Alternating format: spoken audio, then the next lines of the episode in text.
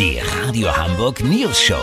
Die witzigsten Nachrichten der Stadt. Mit Olli Hansen, Jessica Burmeister und Peter von Rumpold. Äh, guten Tag. Am Wochenende galt in Hamburg zum ersten Mal die 2G-Regel. Bedeutet, wenn sich ein Restaurant oder ein Club dafür entschieden hat, durfte er nur Geimpfte oder Genesene reinlassen. Unser Reporter Olli Hansen hat am Wochenende einen Club besucht, der das 2G-Modell getestet hat. Olli, welcher Club war das und wie sind die ersten Erfahrungen? Peter, ich war in der Sacktonne.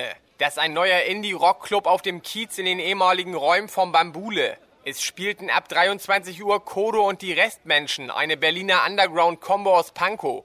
Am Einlass wurde kontrolliert, ob man geimpft oder genesen ist. Am ersten Wochenende hat man es aber bewusst locker gehalten, um die Stammgäste nicht zu verprellen. Weißt, wie ich mein? Äh, nee, noch nicht so genau. Also wer zum Beispiel gesagt hat, dass er keinen Kater mehr vom Vortag hatte, galt als genesen. Viele haben behauptet, den digitalen Impfpass auf dem Smartphone hätte ein neues Virus zerstört. So viel Fantasie brauchte es aber gar nicht, denn es wurden am ersten Wochenende EC-Kartenbelege, Segelscheine und Dauerkarten vom Bäderland akzeptiert. Besonders geil fand ich die Idee, Leute reinzulassen, die Worte mit zwei Gs als Losung sagen konnten, wie Blogger, Agro oder Guggenheim. So kriegte das Ganze noch ein schönes Quizambiente. Eine Frau hat den Vogel abgeschossen. Die ist mit einem Foto von ihren zwei Katzen reingekommen. Sie meinte hier zwei Gs, zwei Gatzen.